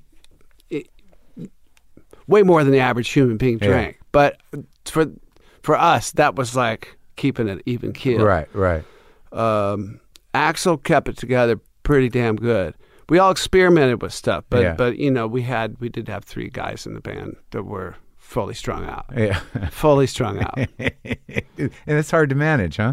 it's you know they, they, okay they're all gonna try to kick together they got some like some drug they heard about that uh, Yeah. you're supposed to make your kick one day Yeah. and it's just like barf and stuff everywhere and you're trying like we got our band our, our thing's happening you know Yeah. you guys are barfing and fucking freaking out and calling the dealer like get over here now man um so that's an extra you know bit of spice into the Uh. Sure. So, so you had to deal with that. Just like it's just a different, uh, it's just a different car ride. It's a different hitchhiking situation. But, but it it mu- it put a strain on the thing, right? it by the time we'd opened for the stones we so we'd done the whole appetite tour couldn't afford like i think everybody got their shit together for the appetite tour for the most part Yeah. you know maybe copying the heroin once in a while but Yeah. not a full-on habit Yeah. uh, until we got back off of that tour, and then like we got a we we saw no money on that tour. We were mo- our roadies made more. We'd have to borrow money from our roadies to Yeah. eat, you know. But we got back and, and our record had started selling. Right. And they said the money's in the pipeline. What Yeah. the fuck is a pipeline? Yeah, yeah. You knew nothing about money. I told you about my family I grew up in. and, Yeah. You know, uh, so I, I got a check, man. My first check I got was eighty thousand dollars from nothing. And I was scared of the money. I didn't know what money was. Like, what am I supposed to do? Like, I'd heard all these stories about the depression from my parents. Yeah. Like, I don't want to spend it all because you know the depression. Yeah. Um, but I, I didn't know what to do. But So drugs were You, you could afford we them. could afford the drugs, and by the time we played the the show with the Stones, Yeah. t- we played three shows with them at the Coliseum. I think it was '89. L.A. Coliseum. LA Uh, Yeah. Coliseum, sorry. Yeah. And it was a big deal to do. They had asked us specifically, and we were on the cover of like the Weekly and Yeah, stuff, like yeah, uh, man. Guns N' Roses, the new Rolling Stones, and all of this. Too much pressure. Yeah. Um, we didn't think we were the new Rolling Stones. We were just us, Guns N' Roses, Right. and we were doing our thing. And um, Axel was fed up. He was fed up, and it, he let the band know, or the, the three guys Yeah. that were dancing with Mr. Brownstone uh, Yeah. during this that uh, Yeah. they, they either stop. This is on stage. Oh no. I think I kind of they remember. either it. stop or there's no more band. I think and I it- kind of remember that. It was pretty genius. It got press, right? I'm sure it did. I kind of remember that. I was living in a little like my little corner of Your little bass corner. Uh, yeah, well, no, not just like uh, I would. Man, our band got big, you know, and there was no internet. There was no like, um, there's no how-to manual. Yeah. Either. yeah. Um, I'm still like this punk rock guy, you know. I'm thinking, yeah, man, fuck, I got my punk rock values. I don't want to be big, be recognized. And but we were on the cover of Rolling Stone. You go to Ralph's to get vodka, you know. Yeah. Everybody, at your Ralph's like you're on the cover of the Rolling Stone, right by the cash register. You're that guy Yeah. Yeah. um, all of a sudden, you know, your humor's way funnier than it ever was recognized sure. Uh, before. Yeah. Yeah. I was the funniest guy around, and and all the girls finally do realize how good look. I mean, I knew I Sure. got my I'm squared away, you Yeah, know, but yeah. the- all the girls finally, I must be coming into my own here, you know. yeah. uh, oh, and then about six months in, you realize, ah, I'm a rock it's star. because the band is big. Yeah. Yeah. Yeah. About that point, I was going through a breakup. Yeah. I got married way too young to this this girl that, you know, we were a great boyfriend and girlfriend. I was in LA. I needed something. Yeah, I, I felt I needed Yeah. some sort of like anchor. My Sure, man. Life was crazy. Yeah. Yeah. And I'm like, okay, well, let's get married, Yeah. right? Right. I yeah. I did that. That'll help. No. Worst idea ever. Sure. And so we had to break up, and it was. I didn't ever want to get married and divorced because I saw my parents go through this thing when I was a s- young, the the second grade, and I Yeah. just ne- I'm like I never will do that. That's too brutal. Right. And uh, but here I was in the middle of it. And I was only like 21, Uh, and th- then I found that cocaine at that point you could drink more, and I was like trying to just bury my sorrow yeah. and drinking and, and some some uh, some Valium and, and things like that Yeah. would, would dampen it down. And, and man, if you do cocaine, you can do more of that other stuff Oh yeah. Stay up all night and drink. for three days. Yeah, yeah, you yeah. know, four. Yeah. and uh, you crash out for a while. You feel great. You wake up and do it again. Here Yeah. we go. And so I got I got into that, and that was a danger. That was that was the beginning of the end for me.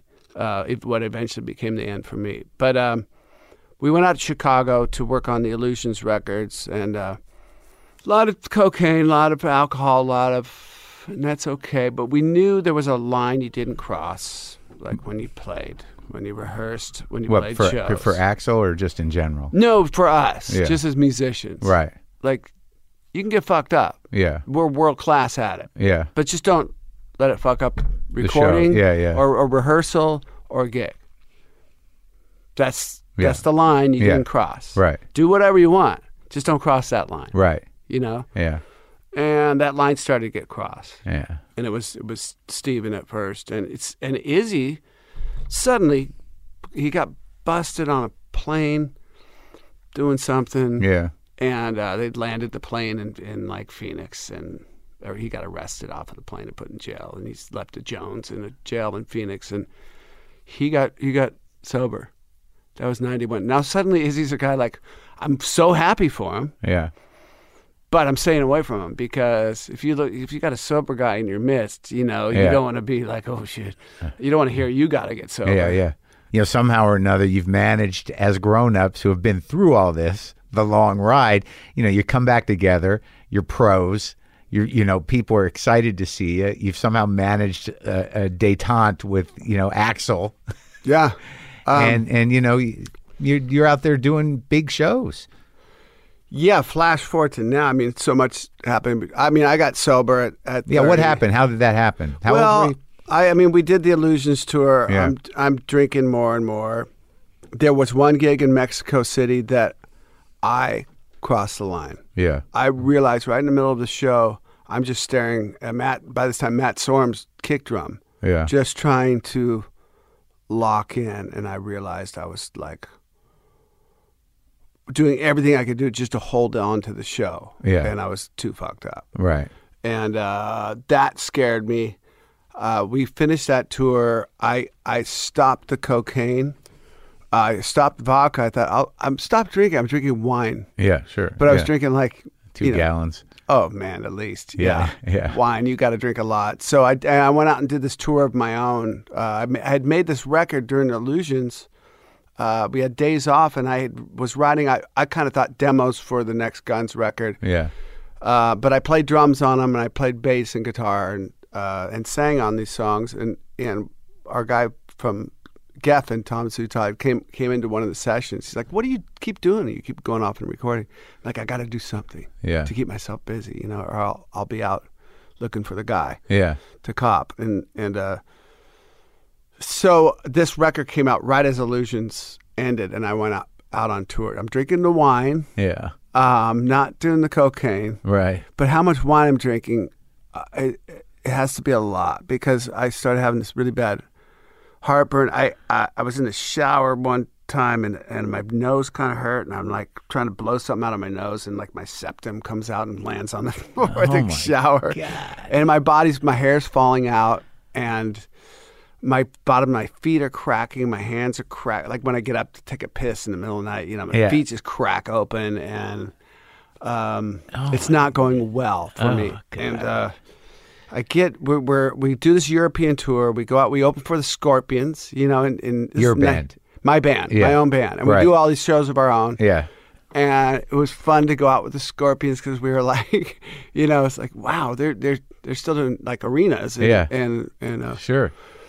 and I got the punk rock supergroup is is my band, like Yeah. all the guys that I played with y- younger, Yeah. uh, in the early '80s, they're they're now my band. From all these great bands from San Francisco and Canada, I got they're all in my band, and, and it's cool. And I'm drinking wine, man. And my, Yeah. those guys in my band are like, "Yeah, dude, you ain't sober." Yeah. Oh, I'm, I'm gonna get defensive. I'm drink, just drinking wine, man. Yeah. yeah. And your uh, septum's falling out. My septum had fell, fallen out. Yeah. Um, I get back from leg. We were supposed to go to. Uh, we did that leg, and then we did some American dates, and we did Japan. I shouldn't have been touring. We just toured for two and a half years with Guns N' Roses. Two and a half years. Now I'm out just doing it, and we do Japan. We get back. I just bought my house in Seattle. I'm finally back home. I, this is my dream to have Yeah. a home, a house back home. Yeah. You know, I, I, I that's me. I made it. You know, like, Yeah. And I bought this house that we should like steal this neighborhood. We steal cars from. You know, Yeah, like, yeah, it's yeah. sort of- High neighborhood- end. It's not. We didn't grow up in this neighborhood, Right.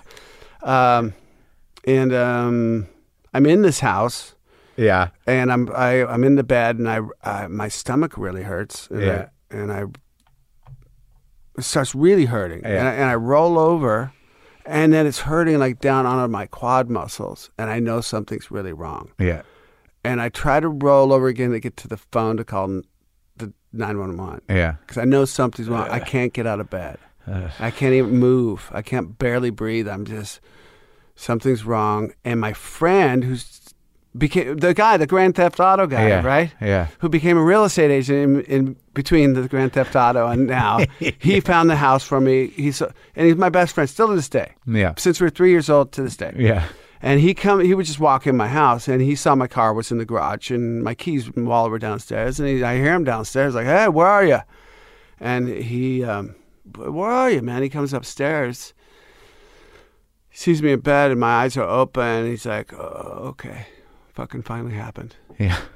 And he You broke yourself.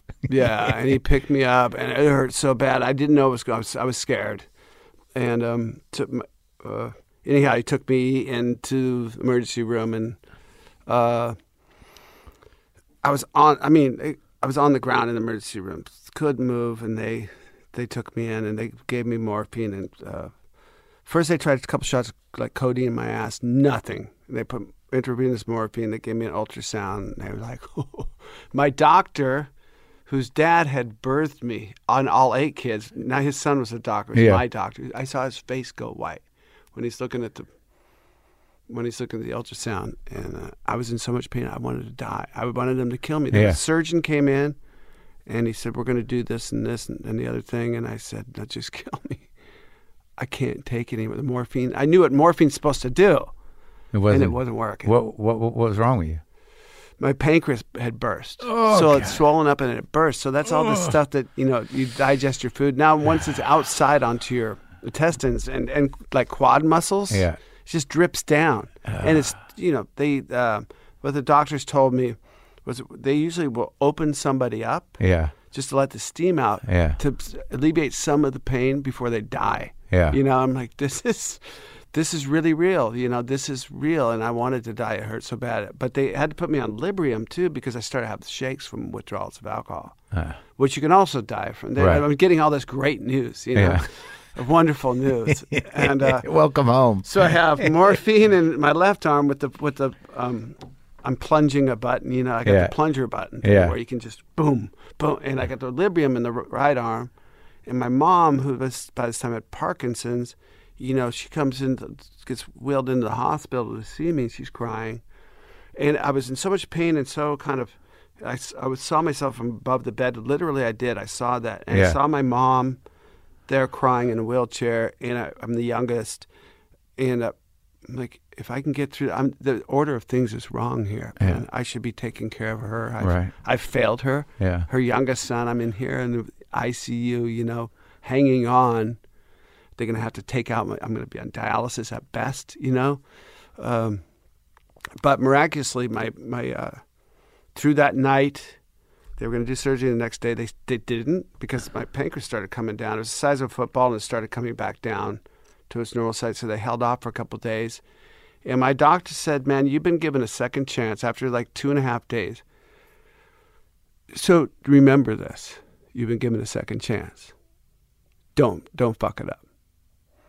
And I'm like, okay. And I got the Librium and I got the morphine buttons, and I'm not gonna. Okay, I haven't drank for two and a half days, man.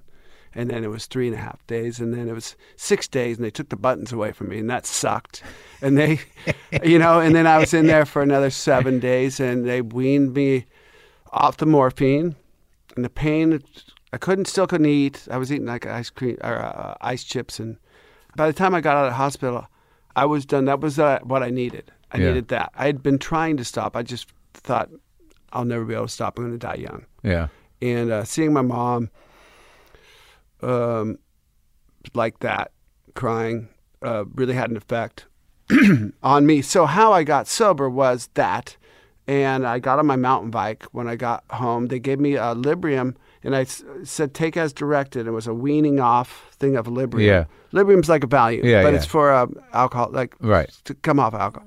So I, you know what I did? I followed medication as directed for the Wow. first, all these new things. Yeah. I smelt fresh cut gla- gr- grass. Yeah. I, it reminded me of having paper route. I Yeah. smelled like newspaper print. Yeah. These first things, like Yeah. when you get sober, you Yeah. these all these things come back to you before you re- started getting fucked up. Wow. And uh, I just rode my mountain bike. Like I didn't know what else to do. I, I was like I was on acid. Everything was so real. And um, I had to come back down to L.A. We were going to do some guns, like start up a third record. Yeah. I come down to L.A. I got a mountain. I get a mountain bike there. Was it a spaghetti incident? no, Which it was after that. Oh. So it was after that. So we were gonna we were gonna get something started, Yeah. right? Um, but I had gotten sober, and somebody introduced me to. Um, I was going down. Now I'm going to Gold's Gym on Laurel Canyon on, uh, in North Hollywood. Yeah. and I'm riding my mountain bike. I'm going to this gym. I, I don't know what I'm doing. Yeah. I'm just trying to stay anything I can do to stay sober. Yeah. And there was a kickboxer in the in the Gold's Gym, and I like I could he was like hitting bags, and I said uh, I said something to him. I said, "You want to? If you want to, I can introduce you to my sensei." And it was two doors down. I Yeah. went through the back door, and I met Benny the Jet Urquidez. Uh, I went through the door, and this guy comes up to me. His eyes just pierced through me, and like saw all the way down. And it was a real fighters gym at that time, '94 um, and he he saw that I was I w- just kind kind of come through some stuff, and, Yeah. he, and he said, "Look, man, if you if you want to work in this gym, you have to. I don't want to hear you talk. You have to show me you belong here." So it was just um, I did whatever he said, and I did tw two a days, and I stayed in there for that next two years. I was doing two a days. I was reading history at home. I was lived like a monk. I had like a I didn't know how to like, to talk to a girl or Yeah. anything like that. I got a big L on my forehead. Yeah. But I would just in that two years, Steve uh, Steve Jones Yeah. came to me and said, "You want to uh, you want to play in this band with me and John Taylor and Matt?" Like Shannon Hoon had just died. Yeah. Um, uh, we did a benefit show for his his wife and child, Uh Uh-huh. huh. and I said, "Steve, I." I before that, I said, I don't think I can play again. I think me getting sober, that's the end of my music career. You know, I Yeah. I don't see myself being able to do it. Yeah. And, he's, and Steve had gotten sober two Yeah. years prior. He goes, "It's okay, man." And it's Steve Jones, my hero, Yeah. Yeah. the guy that you know He's a character. he's my everything. Like Steve Jones asked Mm-hmm. Yeah. me to play with him. I, I, he says you're gonna. And he, what he said to me is, "You're gonna be fine. Yeah. You're gonna be fine. Trust me." And we went and started rehearsing, and we played that first show. I was so scared before the show, and the show. Then I realized like I was, it was easier to play. Yeah. And people said, you know, after the show, you, you've never played that good. You know? I'm like, really? you know, my palms are sweaty, everything. Um, I look so much different than I did at the end of my getting fucked up days. Yeah. Which was only two years prior. But uh, yeah. yeah. But yeah. Yeah. As soon as you get off the shit, you start rebuilding. You know? yeah, people thought I'd gotten a facelift and like all this stuff. I'm like, no, Wow. I'm just sober, you know? That's great. Yeah. So uh, that became began this really long, cool journey, as you know. Yeah. It gets much better. Sure. Right? Yeah. And it really does. And Yeah. Yukitacon martial arts is a what I didn't know until I went to program meetings the thing. Yeah. It, it is the, the twelve steps. The thing Yeah. is not invented by a couple of guys in the 30s. Uh-huh. These are universal truths Right. that have gone back in martial arts for 4,000 years. Uh-huh. Right? Yeah. And so you have to. see, it's- I went to the, the things, the secret meetings we Yeah. have with the pointy hats and Yeah. stuff, secret handshake. I'm like, whoa, this is Yukitacon. Yeah. I'm going through the steps. I'm like, Yeah. this is my martial art. Yeah. Kind of astounding. That's great. Yeah. That's a great story, dude. It's just sort of astounding, you you know where you're at. You got two grown kids. You've been sober a long time. You weathered the storm. You and the fellas are back together again, and you know you, you know uh, it's it's nowhere near as crazy, and the money's as big as ever. And you found time to sort of like put this album together now coming full circle so you know where we started this in terms of the inspiration for the record was you being out in the world and talking to other people Yes, talking to other people and and kind of realizing uh, I think I'm going to write a book about this right because I don't see this divide. I, I see the news and Yeah. I read the thing and the divide and this and that and No and divide. the Twitter and the, and I'm, I'm just not seeing it. Our band goes out and plays these huge shows, and music is so universal. We've played all over the world for 159 shows yeah to like 5 million people right and you see a mix of people we played in in muslim countries where you know women with their whole heads covered are just rocking the fuck out Yeah. and you realize like uh, th- it's about about the music and and you know to us it might seem culturally weird but i've traveled enough to the to c- other countries that i don't think it's I don't go there. but I go there without judgment. You know, Yeah. it's like they're just rocking the fuck out. Right. I'm down with that. You Yeah. know, we played Israel and South America and Asia, totally Yeah. different cultures. But music is so universal. So maybe I'm in, if I'm in any bubble, it's in one that of unity. You know, Yeah. this music is doing this really great thing Yeah. in a in a pretty strange time right now. This this country itself has a very interesting history. You know, and uh, if you look at this, just you can concentrate on current if you want to. yeah I don't pay it that much attention, man, because I know this too shall pass. That's the way this country rolls, you Yeah. know. And uh, I choose to b- see in America as the one that w- we unite no matter what. And I think that's going to happen. People are going to get sick of being serious about crap. You know, it happened uh, like when disco came in. People were just so sick of the Watergate and the Vietnam War, and like all of a sudden, just people just lost their minds in punk rock and disco and all this Yeah. shit and coke. You know, like people Yeah. just went crazy.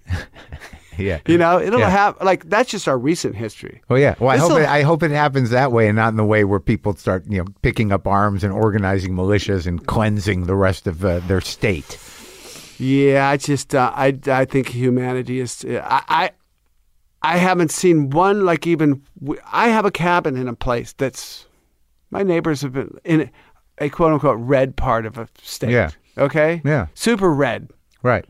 They don't know the cities. They're scared to come to the cities. Yeah. My neighbors and stuff, and I, like talk to them. I joke to them about it. My my family's gone to use my cabin and get a call. It's early on. There's some somebody's using your cabin. Like broke in. I'm like, what do you mean? well, do you, you know, they're, they're, they're black. I'm like, that's my family, man. You know, like they never see, you know what I mean? this is like 20 years ago, but we've come up together over there in, in the country where we water ski together. We go up in the mountains. We do, You're friends with your neighbors. we have barbecues. We're Yeah. super good friends. And we, you know what? We just don't talk about politics. So this, this so this record you see as a unifying record. I hope it to be. The- I, I really hope it to be. I started writing these little vignettes that were going to be beginnings of chapters. uh huh. um, and just of my observations, like it's not as bad, you know, as you think. And if you go back in history and you see this happened here and this happened there, and and this will pass, man. It's how we handle it now. And I do have these daughters, and I want my daughters to know their father. You know, what did you do when? Yeah, yeah. yeah. Right? Yeah. What did you do when that Yeah. happened? And I see the, you know, we see a lot of fucked up shit going on with the, the school shootings, and And you wrote that song called Parkland. I mean, it's very specific. it's pretty specific. Well, But I- it, I- with the- it's it's kind of made without commentary. It's more of a funeral dirge. Yeah, you no, know? yeah, and I think you picked the right producer. It's got a kind of that roots feel, you know. Shooters like you know when he sets his mind to doing something that sounds American, yeah. you know, in a way, you know, uh, it's very accessible. I think it was great, and you know, and I and I, and I wish you luck with it. And it's- Oh, thanks, Mark. and it's, All right. it's great talking to you. Yeah, you too. I, Yeah. I, I'm glad I finally got to come on the show. It was really good, Duff. Thanks, man. Okay, cool.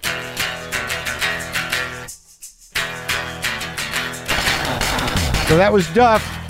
What a nice guy, right? And I, it, like he, it just it was all coming back to him. It seemed when I was sitting there talking to him.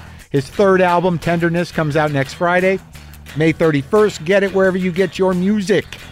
All right, I'm going to play some guitar. I'm going to play three chords m- in a way slightly different than I played them previous.